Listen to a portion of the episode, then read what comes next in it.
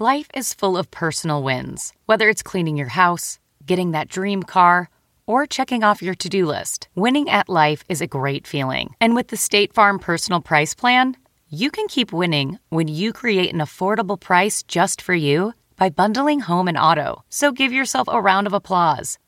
Talk to a State Farm agent today to learn how you can bundle and save with the Personal Price Plan. Like a good neighbor, State Farm is there. Prices are based on rating plans that vary by state. Coverage options are selected by the customer. Availability, amount of discounts and savings, and eligibility vary by state. This episode is brought in part to you by Audible, your go to destination for thrilling audio entertainment. Whether you're looking for a hair raising experience to enjoy while you're on the move or eager to dive into sinister and shocking tales, Audible has an exclusive collection of thrillers from best selling authors that will keep you on the edge of your seat. Like James Patterson's first audio only thriller, The Coldest Case. Experience stories like never before, where every chilling detail is brought to life by captivating sound design. Plus, as an Audible member, choose one title a month to make yours forever. And now, new members can try Audible free for 30 days. Just visit audible.com slash WonderyPod or text WonderyPod to 500, 500. That's audible.com slash WonderyPod or text WonderyPod to 500, 500. Welcome to Nerdist Podcast number 864. This is the first Nerdist. This is going to be a little confusing, but you're all smart people, so I feel like your brains will be able to absorb this quickly and easily. This is the first Nerdist podcast that is actually the full unedited audio of talking with Chris Hardwick, guest Elijah Wood, our very first episode. Um, I hope it's a good idea. To, it feels like it's a good idea to do this, Katie. To post, I think so. It's unedited. it is unedited, so it's like you know, Everyone gets to so much it. of the conversation gets cut out to like to slap it into a 30 uh, uh, 41 42 minute uh, time time crunch and you know i think it's kind of interesting to hear what get gets cut out or how Yeah. how stuff was moved around to make sure that the conversation flowed but nothing but but so you'll so you'll hear some differences in the unedited audio which i just think is fascinating if you have any interest in broadcasting or how media works but um, nothing was ever edited in a way that changed what a conversation was Yeah. um, things may have been moved around or cut down, but it wasn't like, okay, we took out one sentence from one thing and pasted it with another sentence from another thing to create the false illusion Yeah. of a third idea. Uh, it was just, it was just, it just kind of gives you some back, back, backstory about how things are, you know, cut down and edited for television. So watch the video version, please, so I can continue making them. please support that. And then also you can listen to the unedited audio here. Um, and then, uh, you know, if you're sitting in traffic or on, on a treadmill or at your job that you are not super enthused about. But uh, Elijah, who was just on the Nerdist podcast not that long ago, but I still learned stuff about him that I didn't didn't know before. And he's just such a great guy and such a wonderful conversationalist and uh, and really smart. So it was great to have him on and an honor to have him as the first episode of Talking with Chris Hardwick, which airs Sunday nights at 11 p.m. on AMC. Uh, and then we're finding out where else uh, digitally that will be available for you as well. He is promoting I Don't Feel at Home in This World Anymore, which is a fucking great movie if you haven't seen it. Did you watch it? Yeah, I Melanie loved it. Lynskey's in it, who is just so. She's such an incredible actor, Yeah. and uh, they are fantastic together. So uh, check that out. That is on uh, that is on Netflix right now. And if you want to watch full episodes online and get more show exclusive of Talking with Chris Hardwick, go to amc.com/slash talking. Here's Nerdist Podcast number eight sixty four. Talking with Chris Hardwick with Elijah Wood and Katie Levine. Roll it. Now entering Nerdist.com.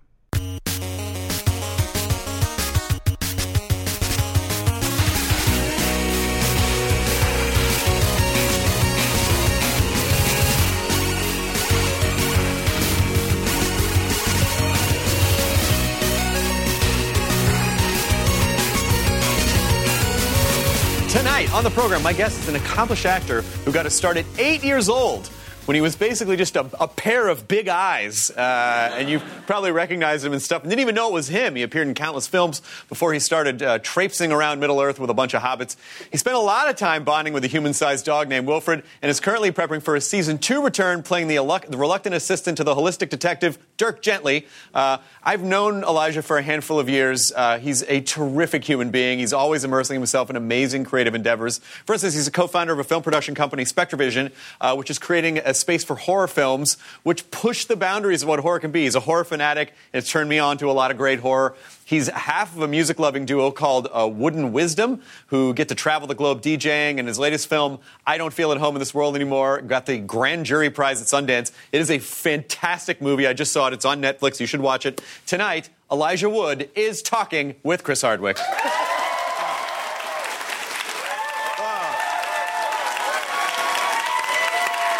Excellent. And we're back from the intro.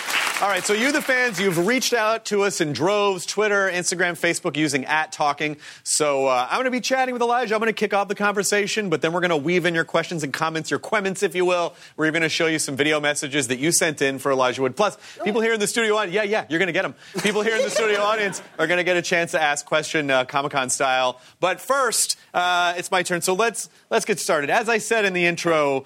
You've been doing this almost, uh, I think you almost started fetally uh, in the business. Is that not true? I started when I was eight. I'm 36 now, so Yeah. what is that's a long time. That's what, 28 Almost- years ago. 28 years That's you've been doing this. It's been almost 30 years. Yeah, that's, that's nuts. weird. I know, it's weird. I've never thought about that. That's really disturbing. This is the, this is where we this is where we broke Elijah Wood because he just realized, oh my God, that's like when your grandpa would go, yeah, I got a watch. I worked for 28 years and they gave me a gold watch. Yeah. And now I can say things like that. Yeah, where's Except your the gold watch? watch? I know exactly. Yeah. Where is You got a gold watch? ring. You got a little gold ring there. That is true. But um, so the first time, and I didn't realize this was you, is the, uh, and I don't think you guys realize this because you're all millennials, but uh, but back in the 1900s, there was a uh, former show host named Paula Abdul who uh, was a was a musician. And she had a, a video called "Forever Your Girl." That's right. And you were in that video. That's right. And who was the director of that video? David Fincher. How crazy is It's that? so crazy. Before he started making movies. before he video became. David Fincher. That's right. Yeah. Do you remember anything about that video? I do. I mean, I remember meeting her. She was a big deal at the time, so I was super excited to meet her. Yeah. Uh, I remember. I don't know. I was on a I was on a film set for the first time, so it was all kind of surreal. I just remember being really excited. I play a young executive in the thing. Mm-hmm. Yep. Who's like distraught, presumably over like a broken relationship.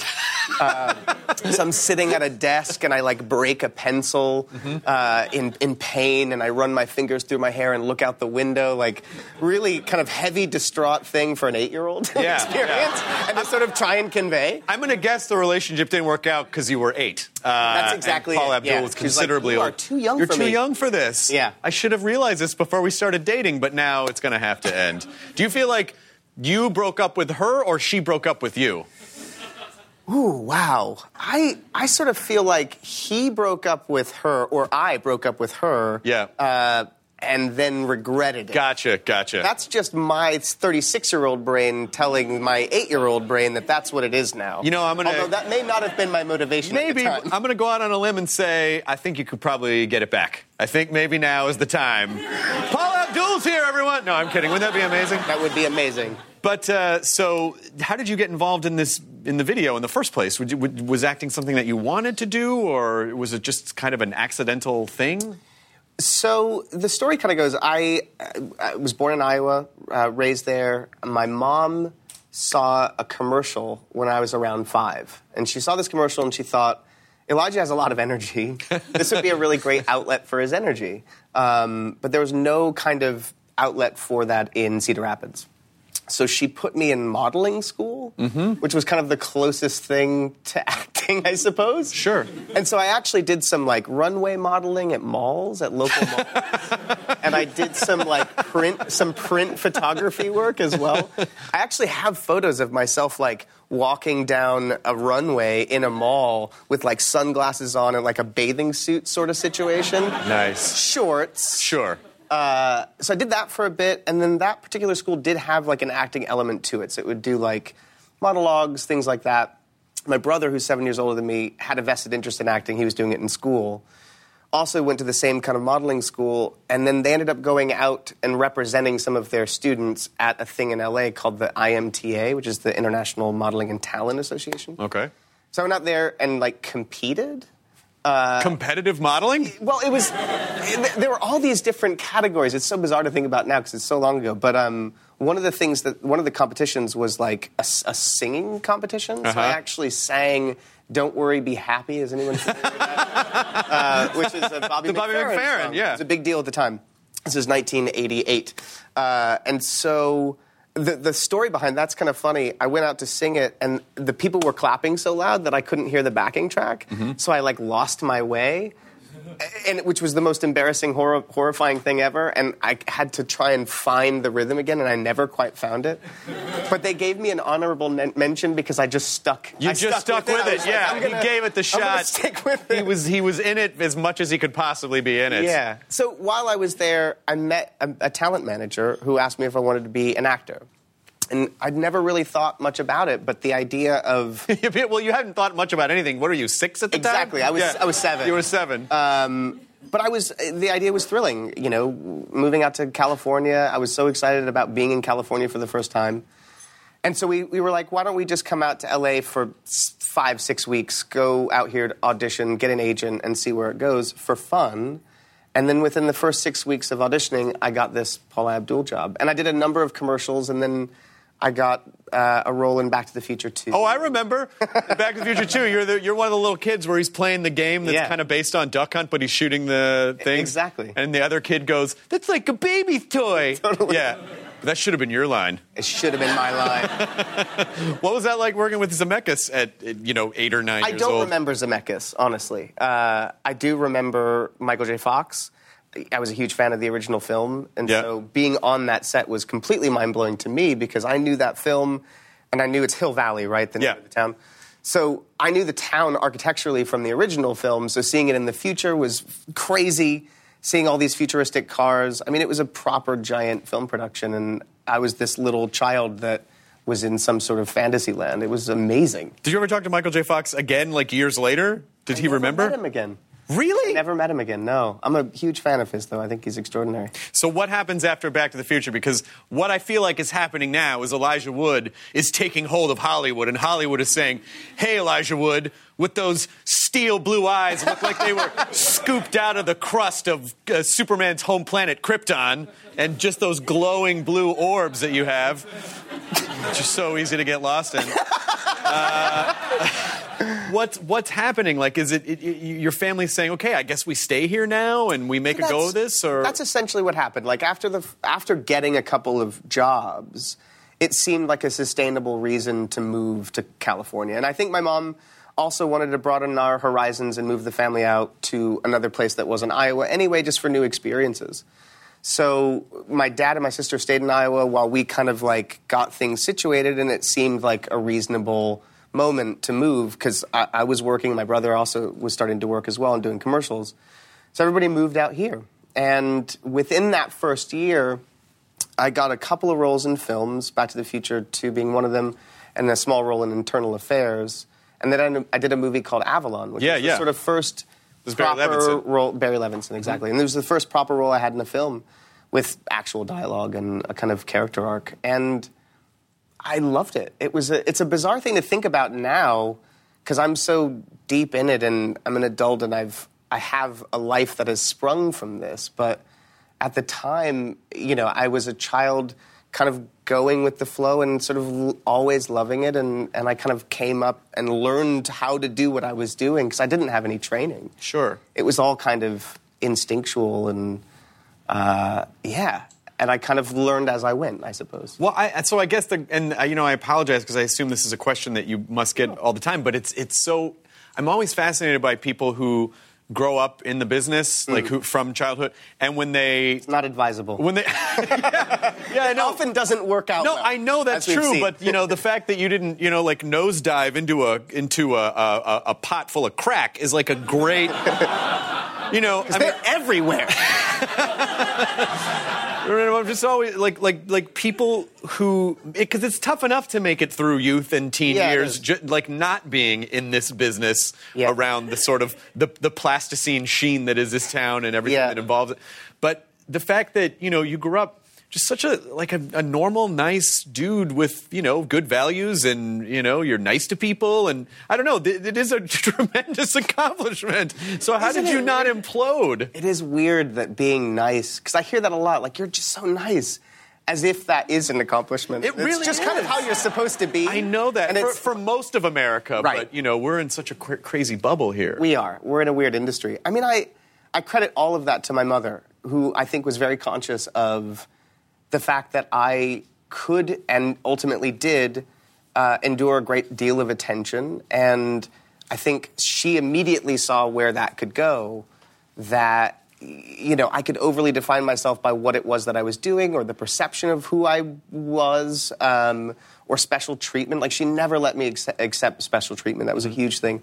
She drilled humility into me, um, provided a very real sense of life outside of the work that I was doing, and never really allowed for me to uh, overinflate my sense of importance. Um, and since th- I had that from such a young age, that became who I was. So I, I never, I always had perspective. Yeah. She provided perspective and a sense of that's the work that you do, and you also have a relatively normal home life that is totally separate from this weird industry that you're in. But did you go through a period of? I mean, it's look, it's a very, it's an exceptionally difficult business, which is, yeah. is not only attracts a certain personality type that can skew a little insecure and need for attention, you know, being performers, Mm-hmm. but then also that's completely preyed upon by a business that is, uh, you know, just wrought with rejection and judgment and Mm-hmm. and harshness and you know, and so did you ever experience a period of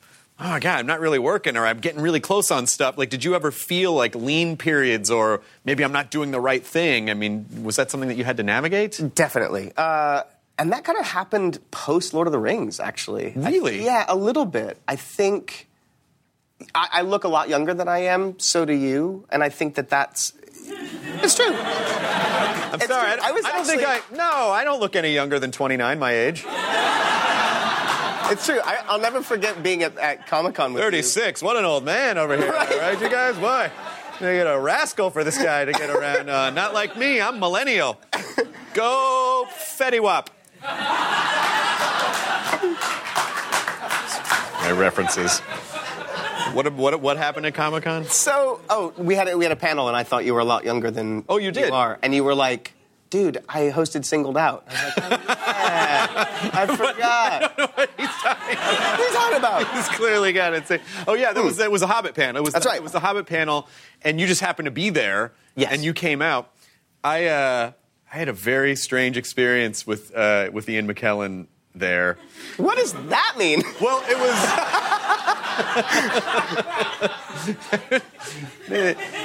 Let's all just get our minds out of the. Uh, I mean, don't get me wrong. I'd fuck the shit out of him, but I just. it wasn't that. I really would. He's a legend.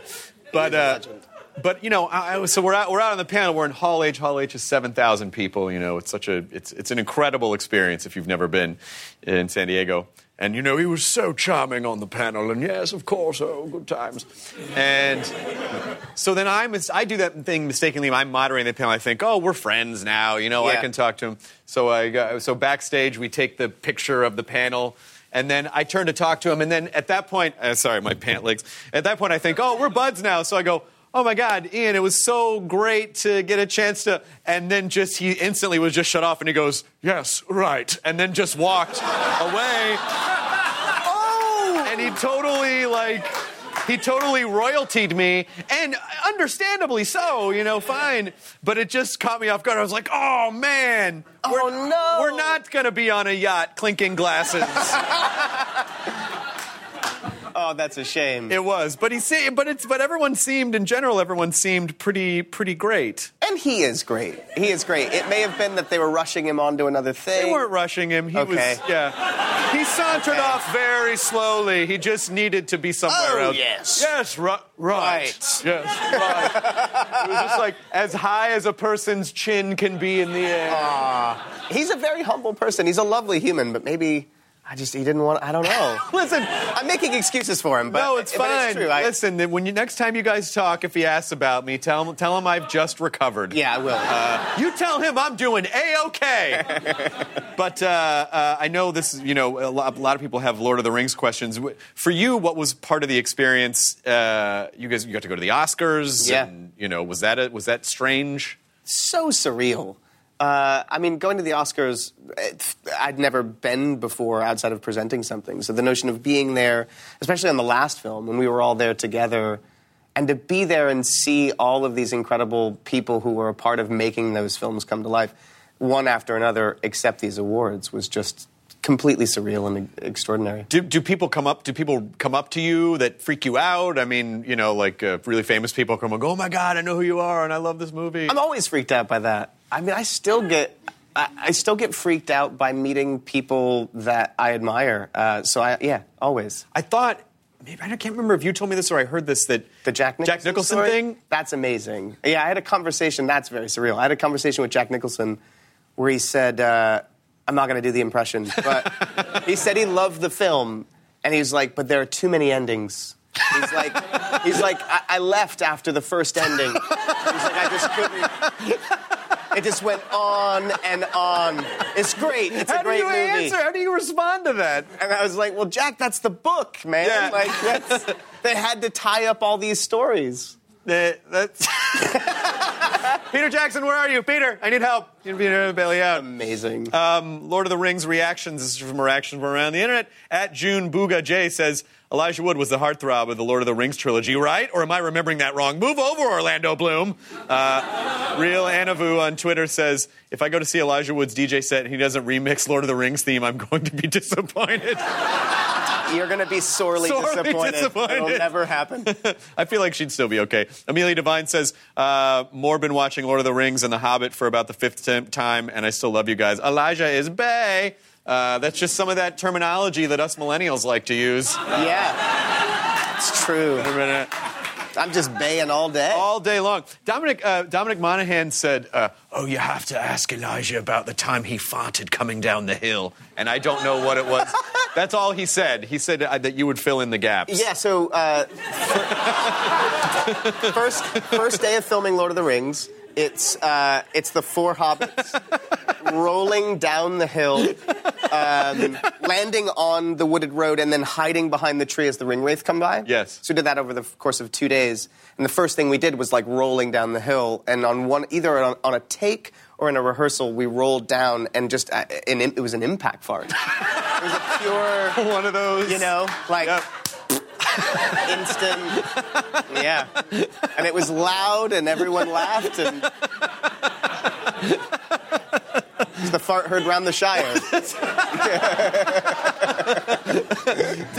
I mean, that experience. You know, you say you've been acting for 28 years, but that that you know, how many years of your life was Lord of the Rings? It was four, all in all, four. We we shot. Uh, the principal photography was over the course of eighteen months. So we lived in New Zealand shooting all three films at the same time, um, which is a Herculean effort. I mean, there were literally six or seven units concurrently shooting. Right. um, to make sure that we could finish it all. And then we went back every year for each individual film as they were kind of cutting them and putting them together, and we would shoot additional footage um, as they were kind of fine tuning and tweaking. So we actually had the opportunity to kind of go back and fine tune and tweak each individual film. So four years of our our lives were those movies. I mean, it's it's it's hard to imagine, but the ni- the 90s were still a rough time for film, and then coming into the Yeah. early 2000s, even hearing, well, they're going to do Lord of the Rings. What? How are they going to do that? Yeah. because we just films just weren't made on that scale with that many effects. But then, you know, all of a sudden, around the same time, you have Sam Raimi's Spider-Man, you have Bryan Singer's X-Men, you have Right. Lord of the Rings coming out. Which really Harry not- Potter. Harry Potter, yeah. Uh, So you have all these films that are effect heavy, these epic movies that not only change the way film is made, but also Not necessarily for the better. not always, Not always. not always for Yeah, the better, Yeah. but elevated, you know, our uh, subset group of nerddom into more of mainstream culture. And That's I- very true. and that, and that all happened around the same time. and it sort of it it broadened the scale and scope of Comic Con as well, Yes. and nerd culture in general. Yes. which is really kind of exceptional. I'd not really thought about that, the timing of all those things converging. Did that bother you? Because it's so, it, it does bother some of the proto nerds that Comic Con, like to say Comic Con is like, well, it's not really about comics anymore. And it's Yeah. like, it's about pop culture and there's more fringe people. And I always just kind of feel like, I always feel like, well, that's good. It's more inclusive. Do you, does that bother you that it's so pop culture driven now? I well, I wasn't a Comic Con devotee prior to going there for Lord of the Rings, so I wasn't a comic book collector or someone that was a purist that could be upset about it. But yeah, I mean, it's always a little bit upsetting when you see. I mean, you see this at film festivals too, where giant TV networks are bringing their things to film festivals, and you're like, well, what place does it have at a film festival? right.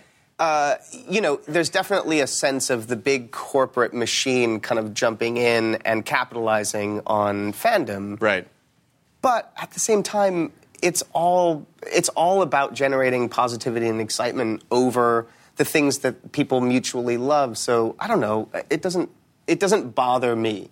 I think it gets a little corporate, and there's a lot of money being thrown at it. But at the end of the day, it's still a place for people to be who they are and express themselves. That's Sure. the part of Comic Con that I love the most. That it's you see people that have been working on cosplay all year, and there they are able to express that thing that they're interested in, and it still works for them. And as long as that spirit is there, eh, you can't destroy what makes Comic Con special. And I think. has it? Have you ever had your mind completely melted out of your head seeing a Frodo cosplay walk up to you and go, "Hi, I'm you"?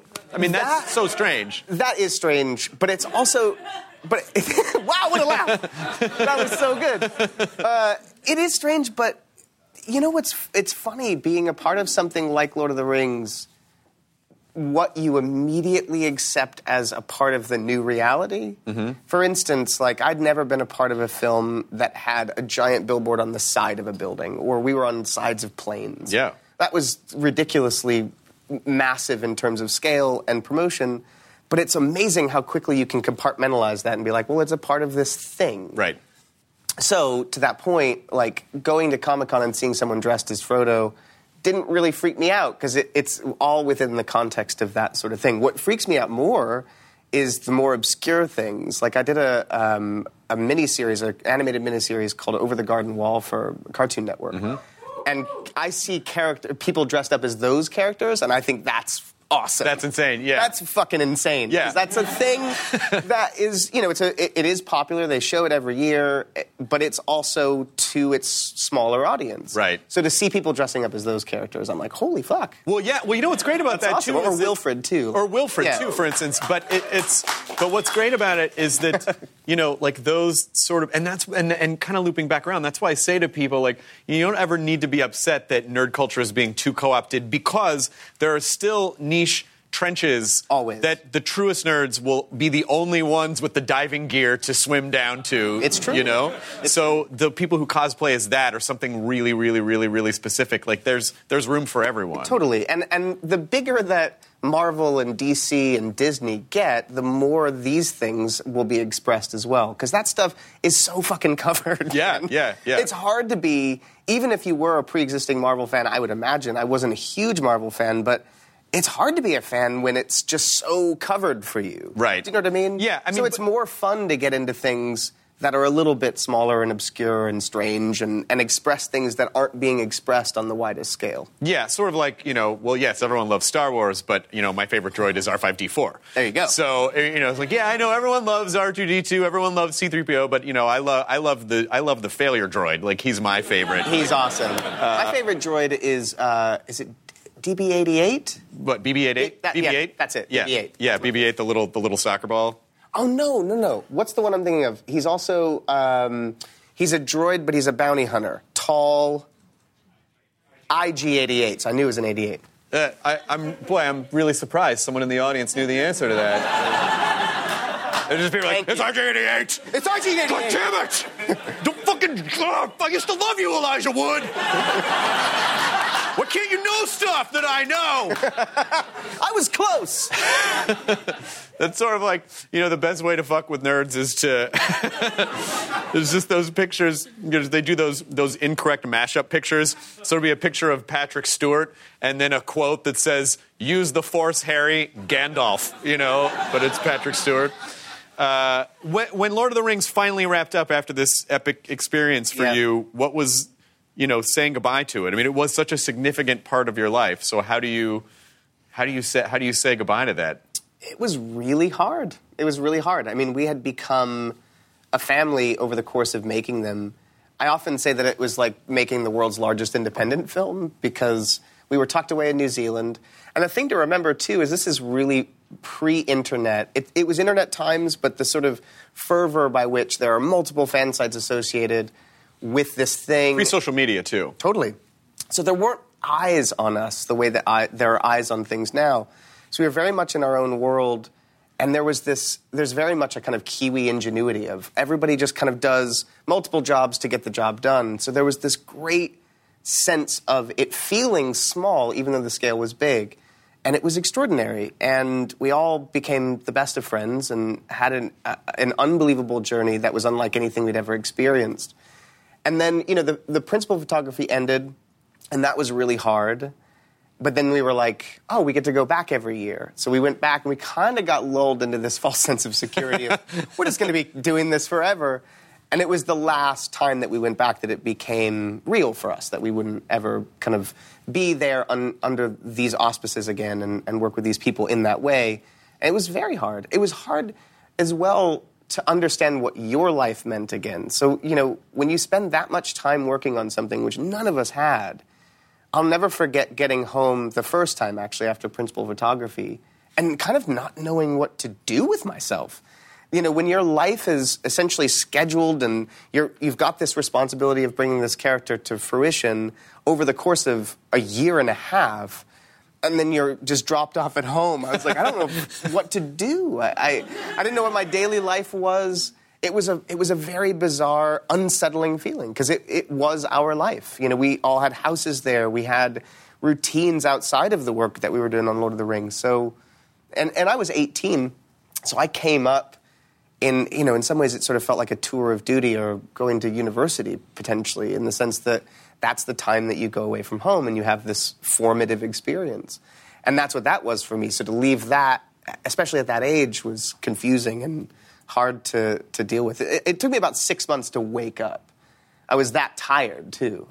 like seriously, like so exhausted because we were working six day weeks for a majority of the film, um, 16, 17 hour days.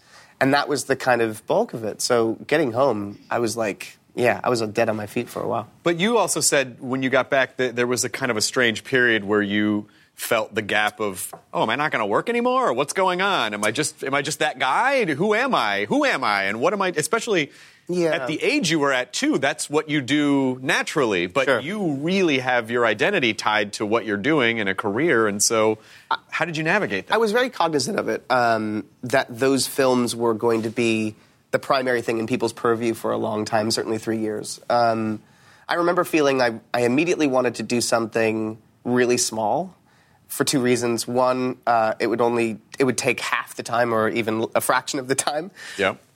The idea of doing something massive on a large scale was something I did not want to do just because I'd come from something that took all of my time.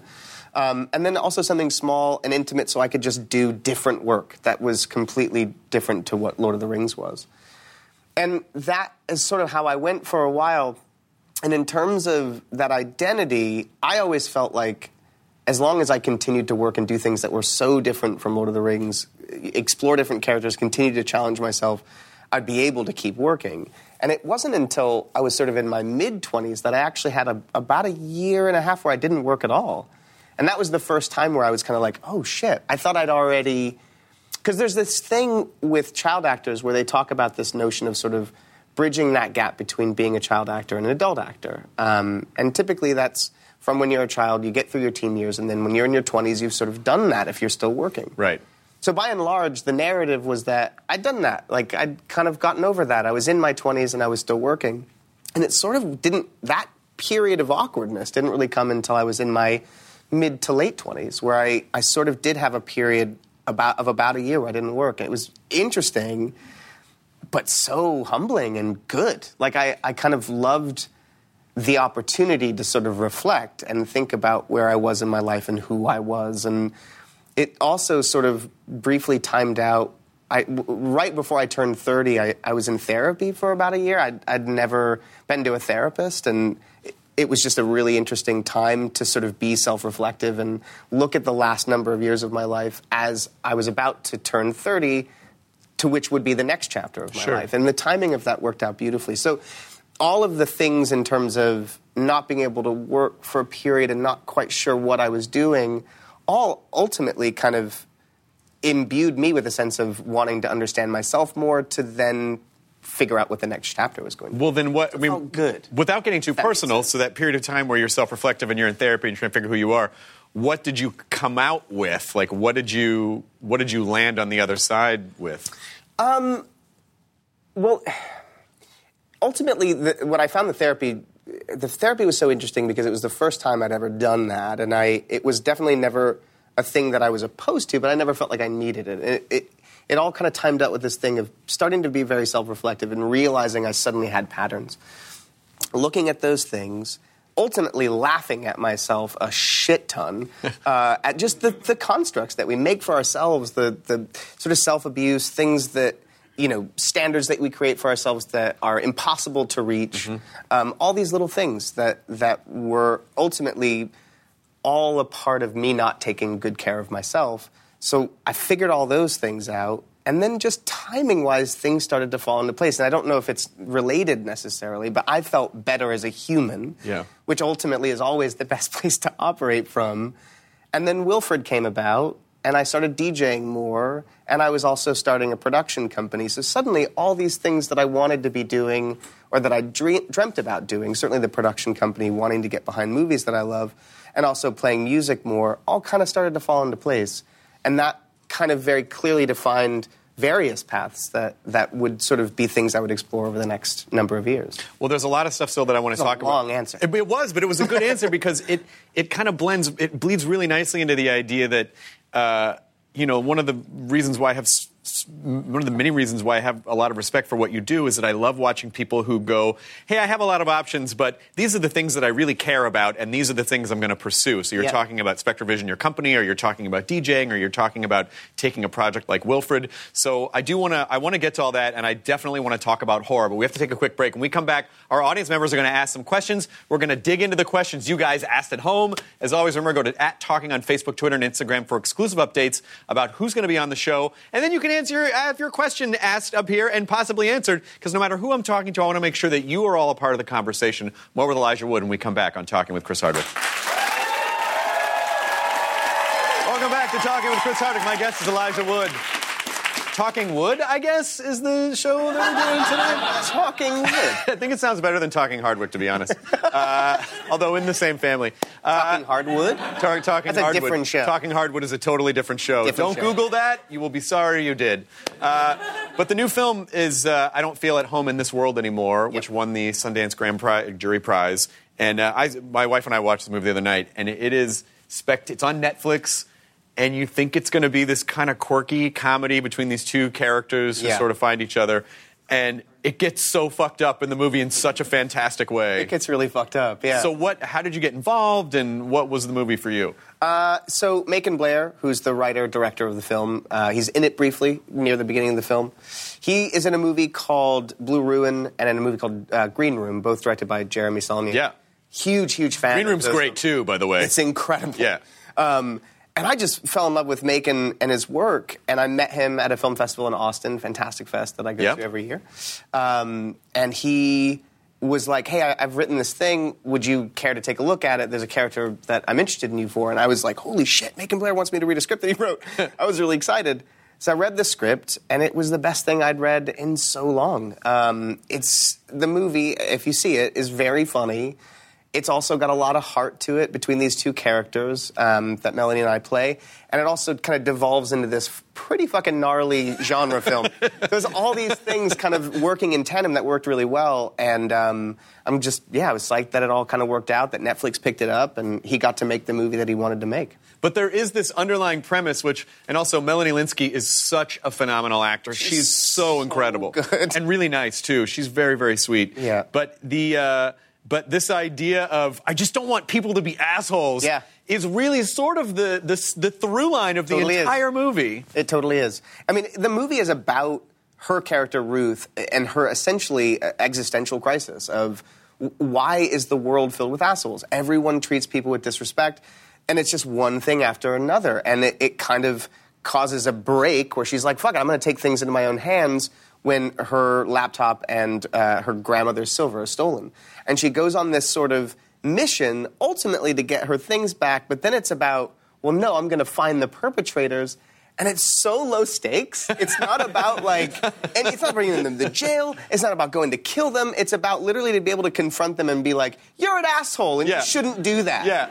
You shouldn't this- do that to people. Totally. So that's her. That's her plan all along. So it's this really tiny like crime caper, but with super low stakes. But the, and you play her neighbor. I play her neighbor called Tony, who uh, he's a weird dude.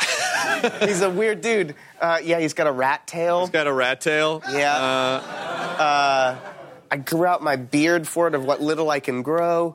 Um, and he's just a, he's this guy that is like, and we've, I think we've all met people like this, people that are super into their thing that they're into. It, it, it happens to be martial arts for him, mm-hmm. and heavy metal, and fantasy novels. So he's kind of a melange of all these things.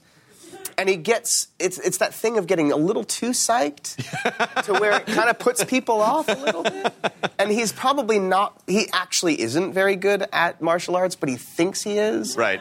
So he's totally accidental. He's not afraid to kick people if he feels it's Not necessary. at all. Not at all. And he's not good. He does successfully kick someone in the film.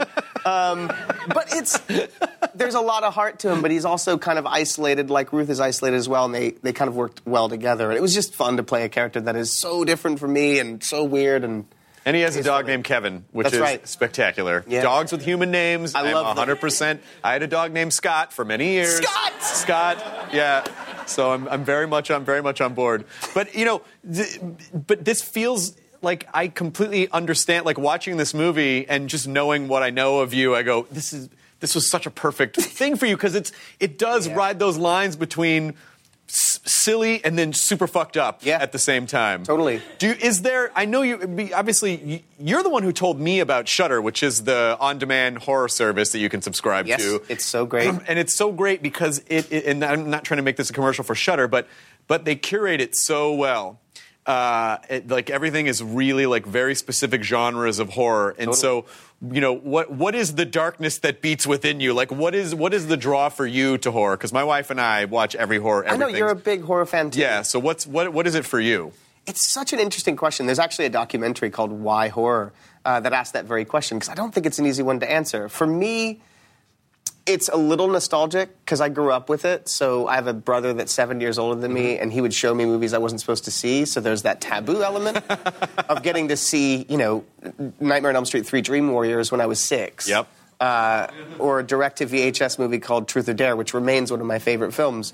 So I had that, and I, this, this kind of thing of the forbidden fruit of getting to see something that I'm not supposed to and then it stuck with me. I think I like the feeling of it. There's a there's a sort of tone and an essence to horror that feels good and fun, and it doesn't scare me, mm-hmm. but I find the energy around it fun. And I think I like the aesthetics of them. I think they can be oftentimes beautiful. You look at a movie like Suspiria. Yes. Suspiria is a beautiful piece of art. Dario Argento, anyone? Dario? Argento? Suspiria Argento? very good film. Two people? you should watch the Italian horror. and I, I like them for all reasons. I like, I like the psych- psychological aspects of them. Um, where you've got a movie like The Thing, which even though it's a, it can get gross, it's ultimately about paranoia, and I love that. But I can also watch a B grade fucked up thing just because it's super fucked up. Right. So I, I kind of love the spectrum. Um, but I, yeah, I don't know. It's, a, it's not an easy question to answer. But SpectreVision, so is, is SpectreVision wholly focused on horror or just uh, sp- any, any kind of subsets of genre film? It's well, we started out primarily focused on horror. Um, with the interest at the time we started the company, this is about six or seven years ago. We felt, and it was true. There weren't, there wasn't sort of a company consistently making what we felt were was sort of elevated horror genre in the U.S. Most of the films that were being made that we loved. At the time, were being made in European territories. Things like Let the Right One In, Right. or The Orphanage out of Spain, Right. um, those kinds of films that sort of took the subject matter seriously were more about character than they were about the genre elements. In some ways, you could almost, we always say the best horror films are the ones where you can take the genre elements out and still have a compelling story. Oh, that's really That there's something at the core Right. that still drives it. Um, now we're in the kind of renaissance. Like there are so many companies doing this, but that was our that was our intent. You know, create a space to make these kinds of horror films that are character and story driven, and also push the bounds of what people consider horror to be. That don't play the same notes that we're used to. The problem with horror is it's it's this weird kind of like degraded stepchild you know like it's kind of a malign genre it's often relegated to the b grade Right. in terms of people's perception. Um, you know, there, there's an interview on the Exorcist DVD on the making of with Blatty and Friedkin, where both of them were adamant that The Exorcist is not a horror film. Well, it's unequivocally a horror film, Sure. but th- I think their line of thinking is more of it's not a B grade movie. Right.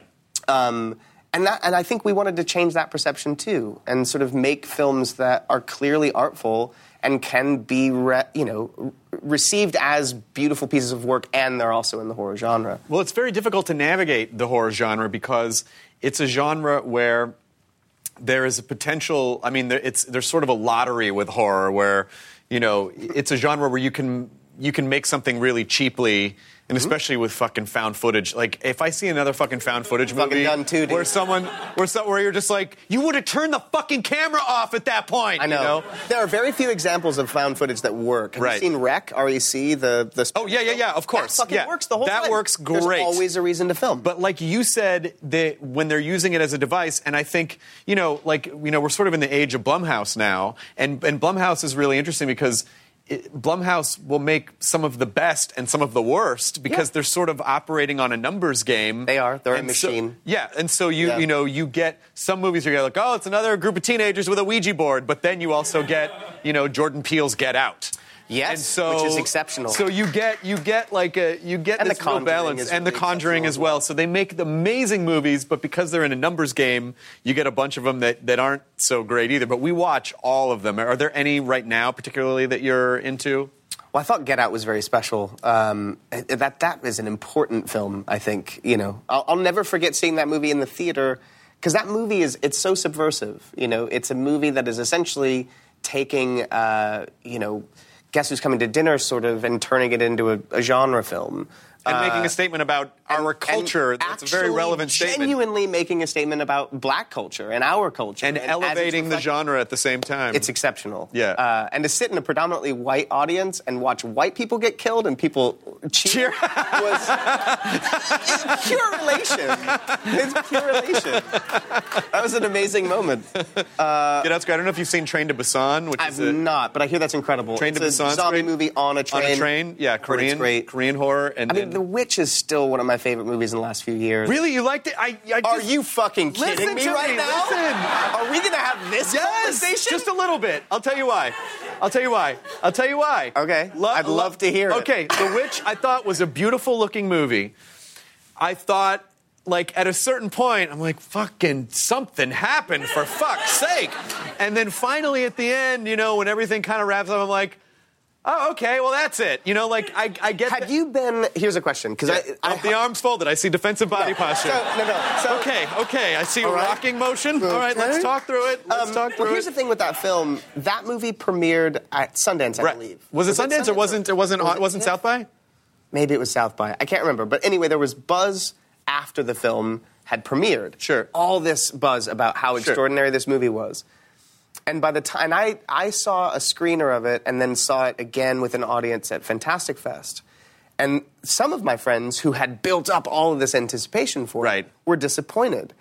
And I think that they had assumed or were told that it was the scariest movie of all time, which is not true. Right. And that they were expecting some kind of gnarly movie. That it is not. That's what I it is was a expecting. slow burn character. Yes, film. that's what I was expecting, and I so And I, think that hurt people's perceptions. I didn't not like it. I, No, no, re- totally. I really did. I, I just, I was, you know, from people who, you know, if, uh, so many people saw it before I did, like, oh fuck, this fucking movie, and then I saw it, I'm like, oh the goat, oh the goat, okay, all right, you know, and uh, and but but I, I I really did like it. It just, But it's in the Rosemary's Baby tradition, where Right. there's not a great deal that happens, but it's tension and this sort of tightening of that tension as the film gets gets Right. going. And the ending is so satisfying.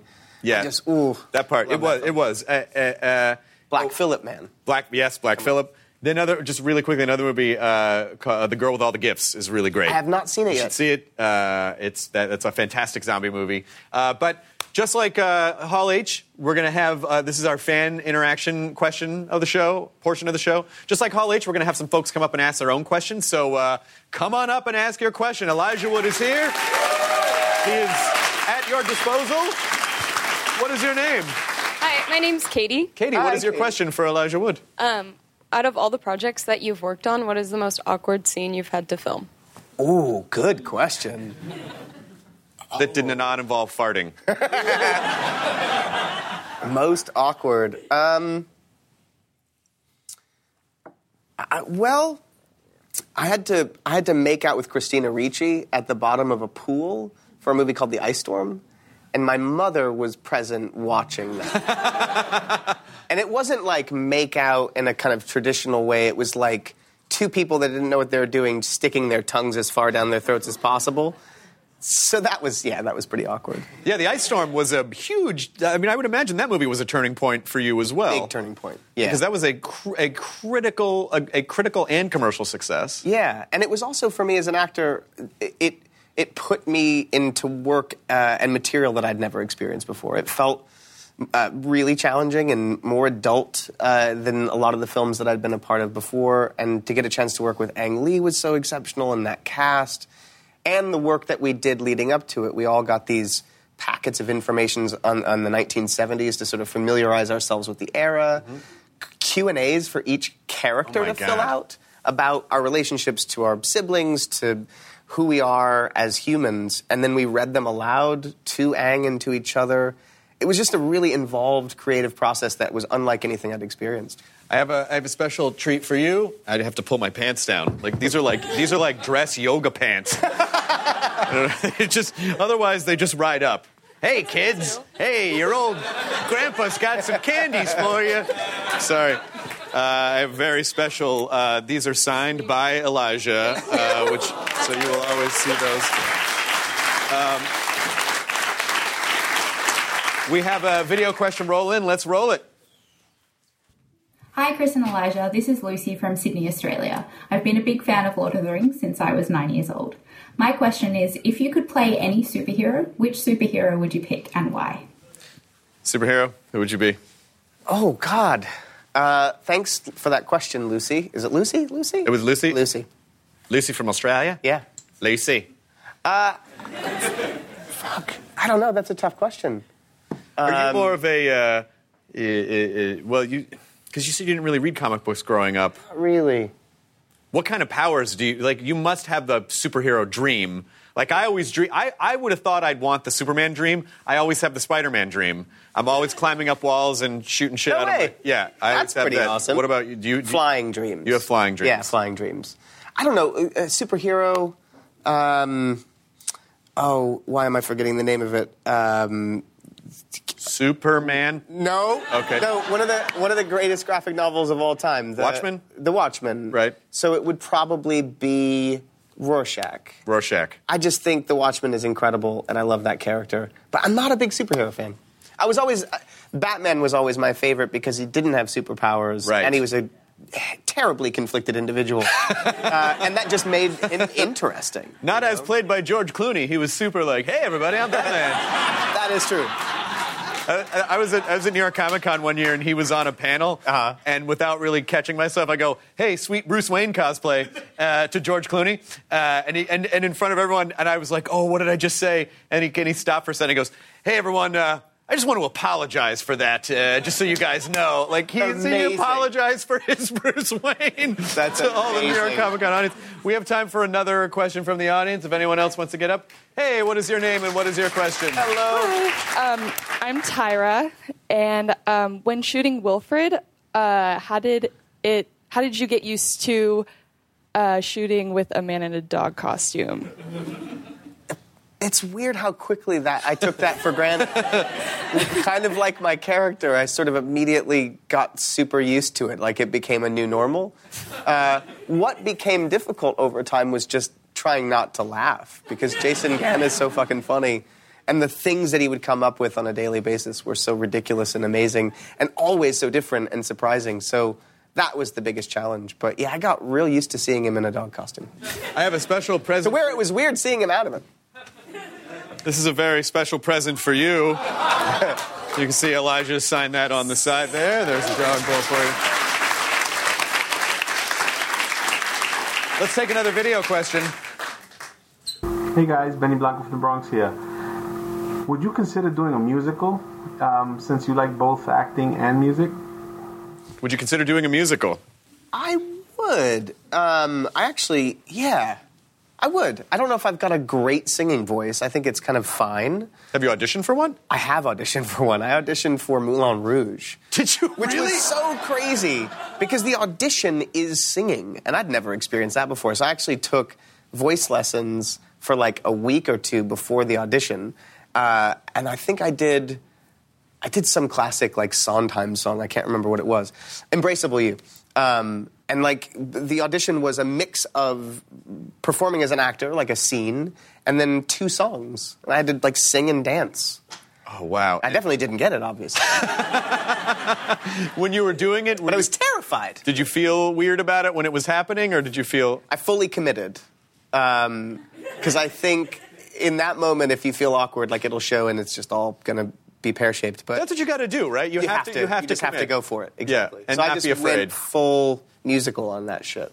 Let's take a few card questions really quickly. Um, this is from uh, at Hanya Saad on Twitter. How often do people ask you to be the ring bearer at their wedding?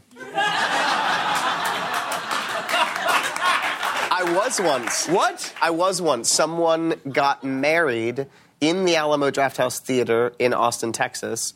And I can't remember, I think it was during Butt-Numb-A-Thon. Have you ever heard of Button I've heard about Numathon. Yeah, It's a great 24 hour film festival that Harry Knowles of Ain't It Cool News programs. I know Harry. Yeah, great. It's great. It's awesome. Uh, so two people who I, I think had met at Butt-Numb-A-Thon got married at Butt-Numb-A-Thon, and I was the ring bearer. they, they literally, I think it was like a, it was a whole planned thing, and they were like, "Does anybody have a ring?" And I, you know. It was great. It was great. It was the. I mean, I definitely have had that question before, uh, not from friends or anything, but definitely from other people, like fans, I suppose. But yeah, Excellent. I got Uh, to do it. Brandon, do you want do you want more card questions, or should we go to What does the voice say? the voice? The voice says, "Set fire to all of you." No.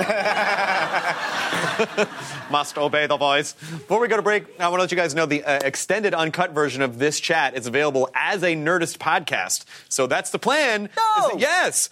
So that people can watch a TV show, they kind of get the edited visual version of the thing, and then we're just going to put out the unedited audio as a Nerdist podcast. And they can hear us curse. And They can hear us say everything. They can hear you make your filthy little talks there, you naughty young man.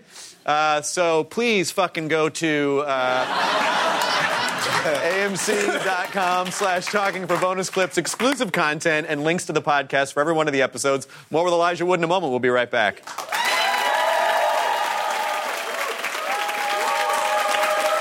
Back Talking with Chris Hardwick. I am Chris Hardwick of the Chris Hardwick and Talking with Chris Hardwick. Let's take some more viewer questions. I'm, never going to get used to saying my name in the third person. Um, let's just uh, just a few kind of rapid fire questions. My Chemical Dad on Instagram. Do you have a favorite meme? Ooh, a favorite meme? Yeah. No, I don't think I do. Okay, great. Yeah. Uh, that's a fair answer. Shit. That's a fair answer. feel like Suck it, my down. chemical dad. Oh, the poor guy. Um, uh, Angkor on Instagram says, "What is your favorite video game to waste time with?" Uh, for wasting time, probably GTA 5. Nice. Yeah. Nice. Uh, and then Dream Beans on Reddit. Surprise! You've just won front seat ticket to the most amazing concert of all time. Which concert do you choose? Oh, God. Um, probably Nirvana during the In Utero tour. Oh yeah, I miss, one. I miss seeing Nirvana. Good. You kids don't remember Nirvana. They smelled like Teen Spirit, and we liked it that way. uh, this is uh, oh, this one's quick and easy. McKay Smith on uh, Twitter. Hey, dude, I have a strange question. I'm wondering if you would send me a picture of you flipping the camera off. Do you want to just flip off this camera? This one right here? Yeah, sure. Get a close up on that. There we go. That that might become a meme. Great, perfect.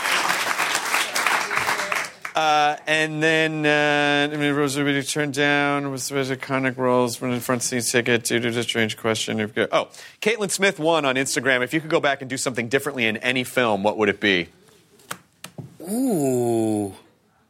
If I could go back and do something differently in any film, fuck, I don't know. That's a really good question. And I, guess it like just I means demand- you are perfect. No. I don't know.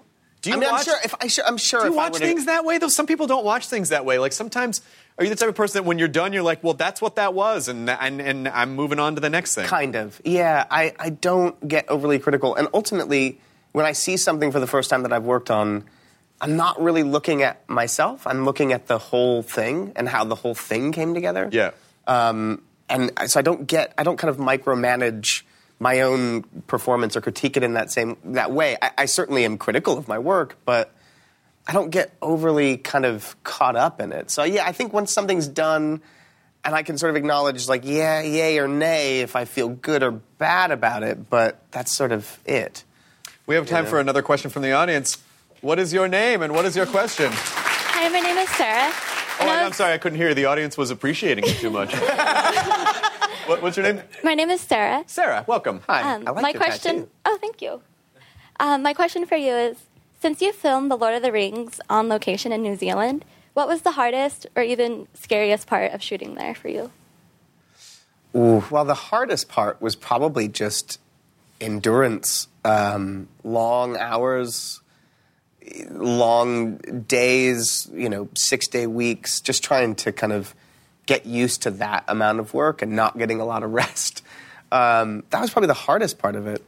And the scariest, I mean, I don't know. There was nothing ever really truly frightening, but we, we went to some wild locations that, you know, were, were on tops of mountains and things like that that were, I suppose, treacherous to some. Uh, but I was never scared. It was always super exciting because we got to sort of have these experiences that were so far beyond anything that we'd ever done before and flying things in helicopters. And I loved it. Sean Astin was really nervous though. I remember one day, fucking, he was always so he was always so concerned about safety, uh, even though they had it under control.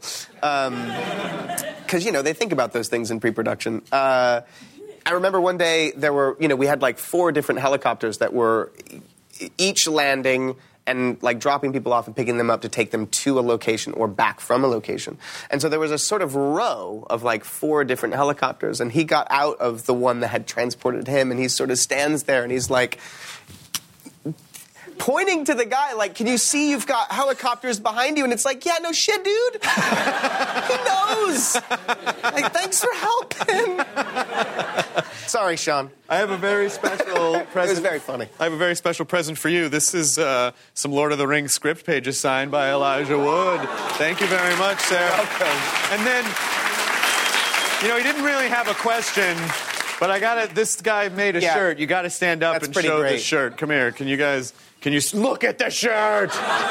look at this shirt here. So this is a picture of me, and then this is a That's picture. been superimposed. yeah, with a picture of you. Yeah, and I remember I was at some kind of convention, and, and, a, and a, this girl asked if I would I would hop on her back, and I was like, yeah, I'll hop.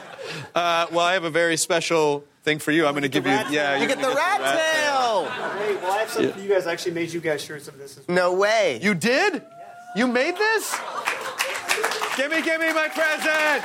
Give me, give me, give me! Elijah's yours are- Oh, dude, that's amazing. Oh my God, he made these shirts Thank for us. so Thank you so much. much. I can't believe I... I'm legitimately gonna wear this. What is your name? Adam. Adam, thank you so much for Adam, being thank you here. so this much. is fantastic. Um, wow.